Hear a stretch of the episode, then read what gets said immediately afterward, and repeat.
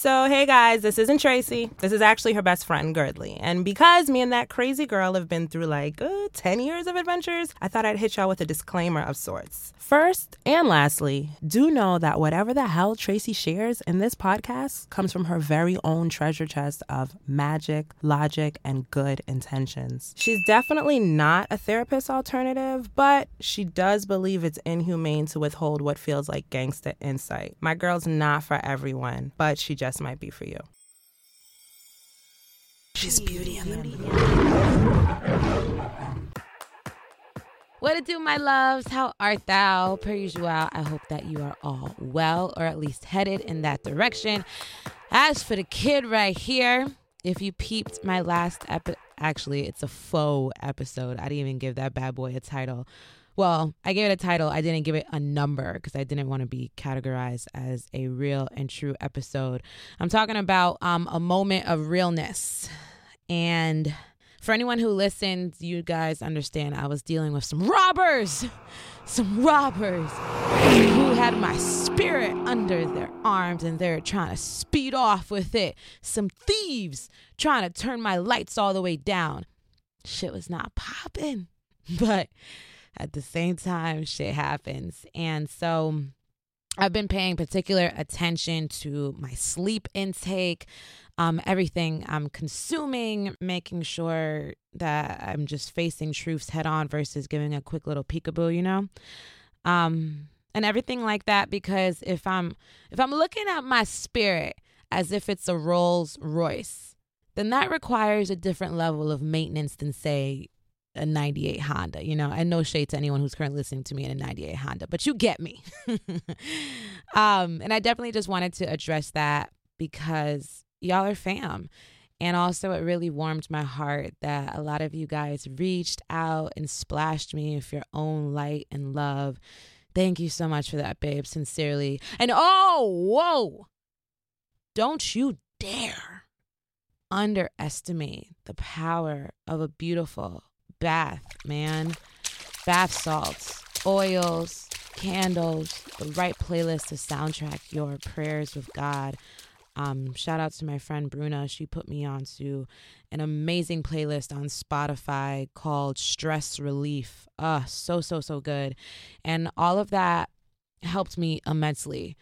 Okay, anyways, if you're listening for the first time, meaning I'm taking your She's Beauty and the Beast podcast virginity, Yeah. all you really got to know about this joint is that it is my form of emotional empowerment for dope women.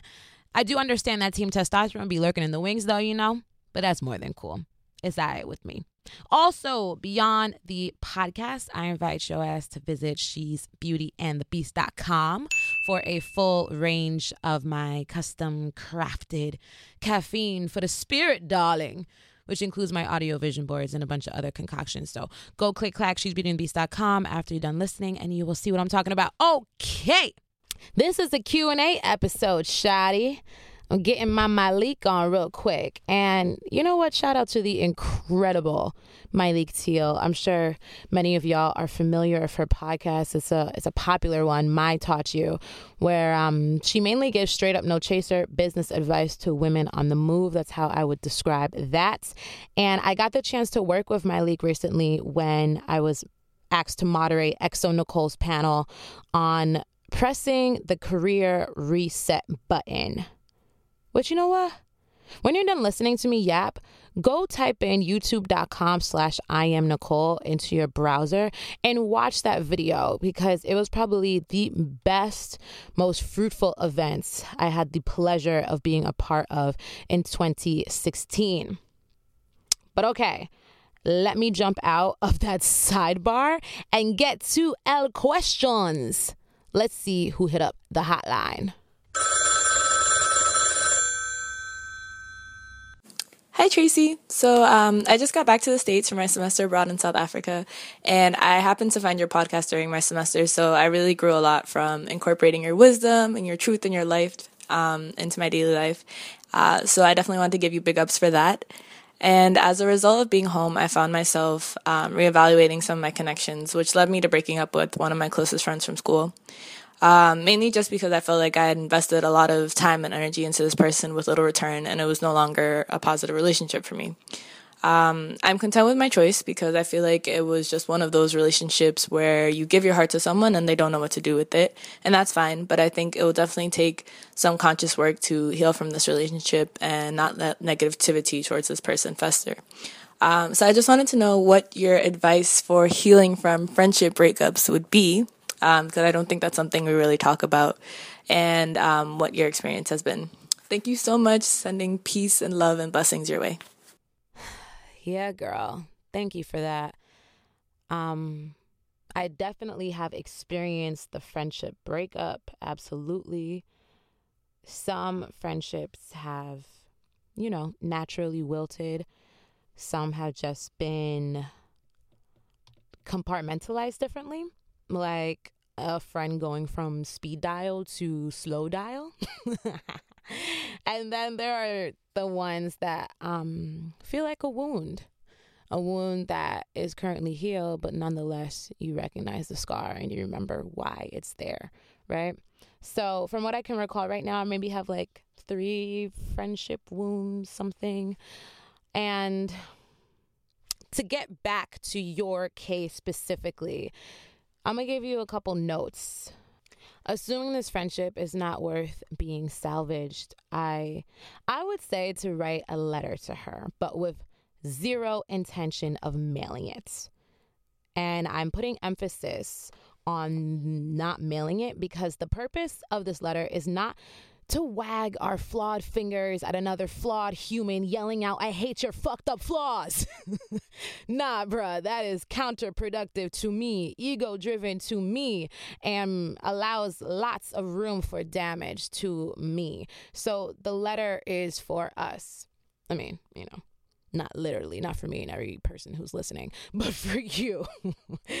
um, and it's mainly going to be used as a form of purging to purge any negative feelings that will more than likely poison you slash us if they are not released. So um, you want to use this to find the lessons that are buried within this loss. And lessons are buried really within every loss. That's my belief anyway. And also, writing this letter is to complete a chapter that served its purpose. Believe that it is gift wrapped in purpose.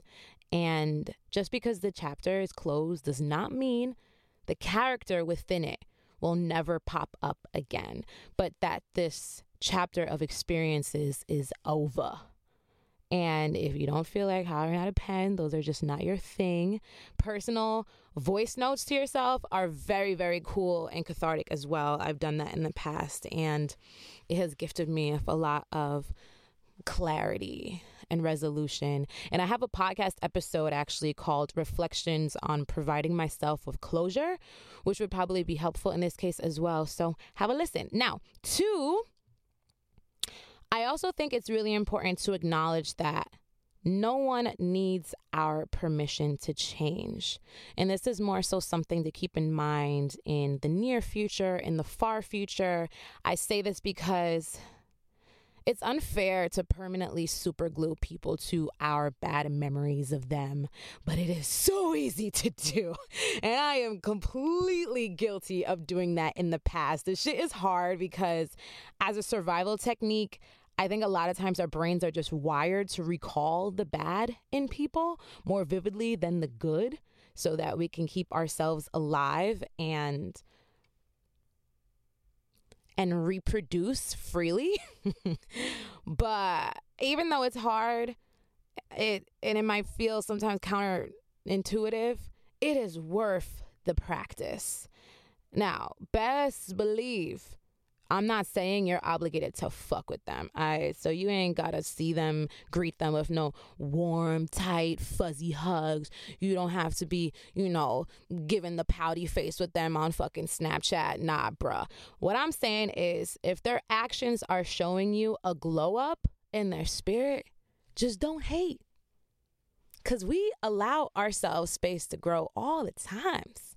Shit, I'll go on Instagram right now and I know I'm going to see a post from somebody talking about, I embrace change. Ah. And if we looked at day one of 2016, side by side with what will be the last day of 2016, I'm willing to guarantee those two images do not mirror one another. And that is just within a 365 day space. So, again, it's something to think about to just keep in mind um, in the near future and in the far future. All right. All right. Uh, third, I know you mentioned feeling like you lost all this time invested. I know that feeling. I am maybe hyper aware of time and its movements. I was just telling one of my boys that 30 minutes feels like five minutes in adult time. So I get it. But I don't agree with that feeling that this is wasted time. Why? Because I more so agree with the perspective that there's only winning and learning in life. That's it no in betweens. Very clear cut. And both sides of that coin are valuable. Winning is valuable, learning is valuable, and also, humble moment right here. Whatever we're thinking about our ex friends might just be what they're thinking about us. So, yeah, that can be for better or for worse. So, I'm going to presume that we're trying to be on the side of the grass that's better. Yeah? Now, here's the thing I wanted to get an expert opinion on this. So I remembered a couple months ago I was moderating another panel, this time for the Root, and it was with some dope life coaches and one in particular, her name is Elitia. She focuses on relationships. So I hit up Elitia just to give you some more and probably better words of advice. Now, heads up, please excuse the audio quality here because I had to just use freeconferencecall.com. All right, don't judge the kid. But I found the conversation to be necessary. Here it is when it comes to relationships, I think the world is exactly what she said, hella oversaturated with advice about healing from breakups regarding boyfriends, girlfriends, etc., you know, all of that. But we forget that there are other significant others in our life and they don't necessarily have to see us naked every night to be important, you know. and these folks are called our friends, and sometimes there's a schism in those friendships, and sometimes we have to completely detach from it. And for her, um, from what she told me, it's an unquestionable decision. She's not wavering on it, but I would imagine there would be some moments of doubt or discomfort that would arise, um, especially mm-hmm. when she sees her friend in public. Um, and then mm-hmm. uh, you mm-hmm. know, then you have things like social media, so she's probably going to have mutual friends who are Snapchatting with this person, blah blah blah. First question: How do you deal with that awkwardness when you see a friend after a breakup? Yeah. So first, you have to reset your expectations when you were friends, you expected when you saw that person in the club or with your friends in a mutual group, you expected a hug, a warm greeting. You expected that same connection, the one that you all developed in building that relationship. Mm-hmm. So, in order to move past it, you're going to have to first reset your expectations. Be realistic when you create them. Like, do the work, take some time with yourself, and really sit with what do I expect when I see that person in this mutual group? Mm, very, very, very, very true. If, if you don't take the time to sort of reset that expectation, you're going to be disappointed every time. You're going to throw side eye. You're going to be shady. You're going to be like, look at the, you know, look at her over there doing X, Y, Z. But that's not that person's responsibility. You are responsible for your reaction, right? So if you expect then the person to come in and them to sort of still wave at you or give you a hug even though you're not friends, then be clear on that. Don't get mad if you weren't clear on your expectations. I mean, you can still exist in a circle with mutual friends, but be very clear on what you expect it to look like going forward. Mhm. Absolutely.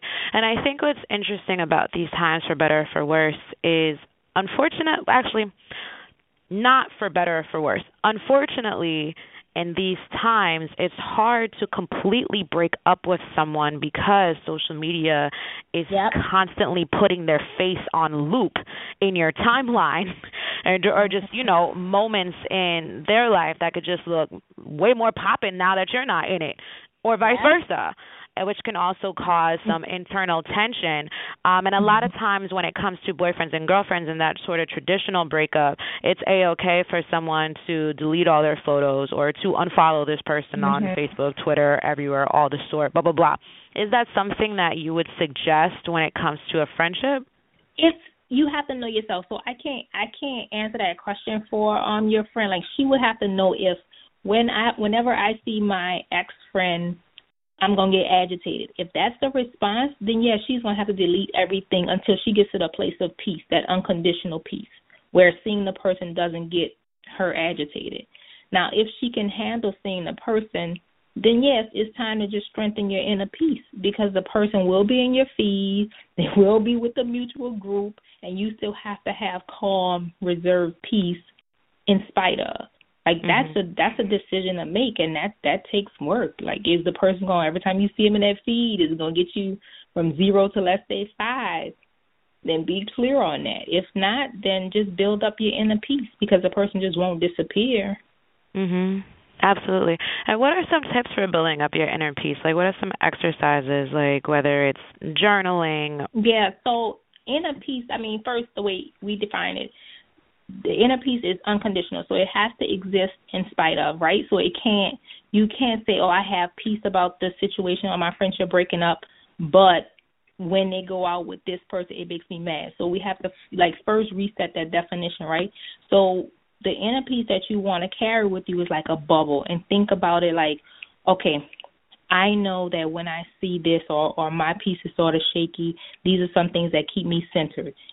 In the initial stages of this friendship breakup, it may be humming to yourself. It may be like literally thinking of a song that soothes you that you don't go from zero to ten.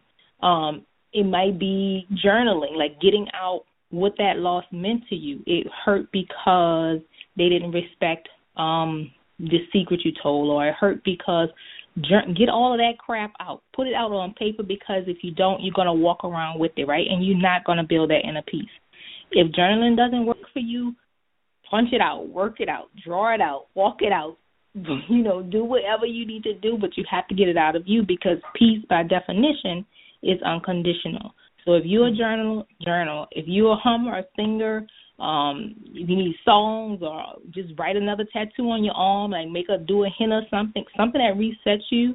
You have to do whatever works for you, but definitely customize it because it has to be in spite of. Mm, yeah, I completely agree with that. That was awesome advice. And finally, because she's young, they're both in college, and sometimes we have to evolve separately in order to return back at a shared space. You know, it doesn't happen all the time, but in that if that conversation were to arise where a friendship could be patched up, rekindled, worked on again, Mm-hmm. what should that conversation sound like? Yeah. So it's important that that conversation really not be stuck in the past. Two things that we we advocate like you can't simultaneously love and fear, right? So if you're in fear or in anxiety, you're either thinking about the future or the past. So in that conversation where they're trying to rekindle or um, create a new relationship is what I really recommend. You sort of put the past and the hurt again, face the hurt, deal with it, work it out. But the new relationship that you're creating with this new person 10 years later should not be based on what happened in the past. If you can't come from a clean slate, then it's not even fair for the other person to start building with you when you're only going to compare them to their past or hold them, you know, or I remember when you used to. How can we move forward if you're still in the past? And then the mm-hmm. second part of that, that conversation can't include the future right? So it's important to not go in the past and it's important not to go to the future because if you're going to start our new relationship 10 years later talking about, well, I just hope you don't, um, you know, uh, I don't know, I hope you don't do what you did because you know how you could get and then that's going to lead to me doing this. Like you already have scenarios planned out for the future that may never come up. Like that's just not fair. So my suggestion is to literally start from a new place, a blank slate. And I'm not saying that that's easy, right? Like that really takes unpacking what happened, what happened in the hurt, and all that other stuff. But if you're committed to ten years later reconnecting, then it needs to be a new relationship. That person has evolved, you have evolved. Start from there. Mhm. Yeah, I completely agree. And finally, in this moment where it's not a reconnection, that's not um, at the forefront of their minds right now, if a birthday is coming up, if you see your friend accomplish something that they had been speaking about for 10 years, oh wow. Do you reach out? yeah, that's another tricky one. Like me as a person, I would because I'm already, you know, have cleared my mind space. I'm doing the work if you are the person that has to delete everything out of your life that you know that pertains to them, then yeah, you're not going to reach out. But again, if you can still coexist and be at peace with the person still, you know, having a good time, having that birthday, and still say happy birthday with no ill feelings, then do it. But if you know you have to erase them out of your mental space to be at peace, then don't like like don't lie to yourself. Don't mm-hmm. even do it. Perf. All right. Well, I completely co sign. So I hope that helps, Boo. And for anyone interested in Elitia's work, go to whenloveworks.com and tell her that I sent you. This was a good, good question. Hey, Tracy. Random question that I'd love for you to answer. What's something that you wish you could tell yourself 10 years ago? Hmm. Let me put my thinking dad cap on. I would say his thrill ain't worth his mess. Nah, girl. Yeah, so 10 years ago, I was like 20 and I was taking my very first steps downhill in the dick department.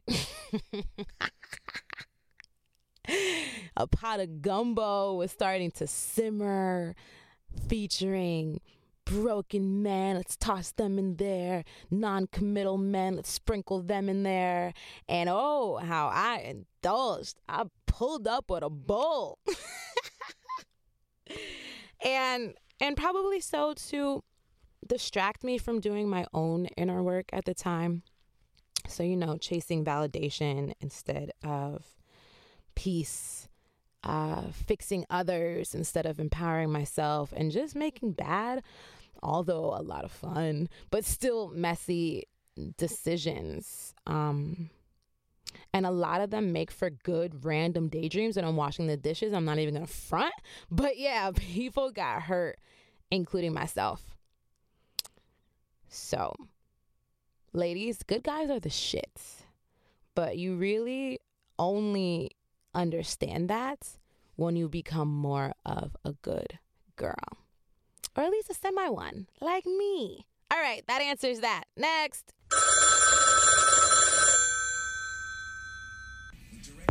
Yo, Tracy, why are we seeing guys on Instagram wearing lace fronts? What you think about that, man? I ain't really feeling it. What you think?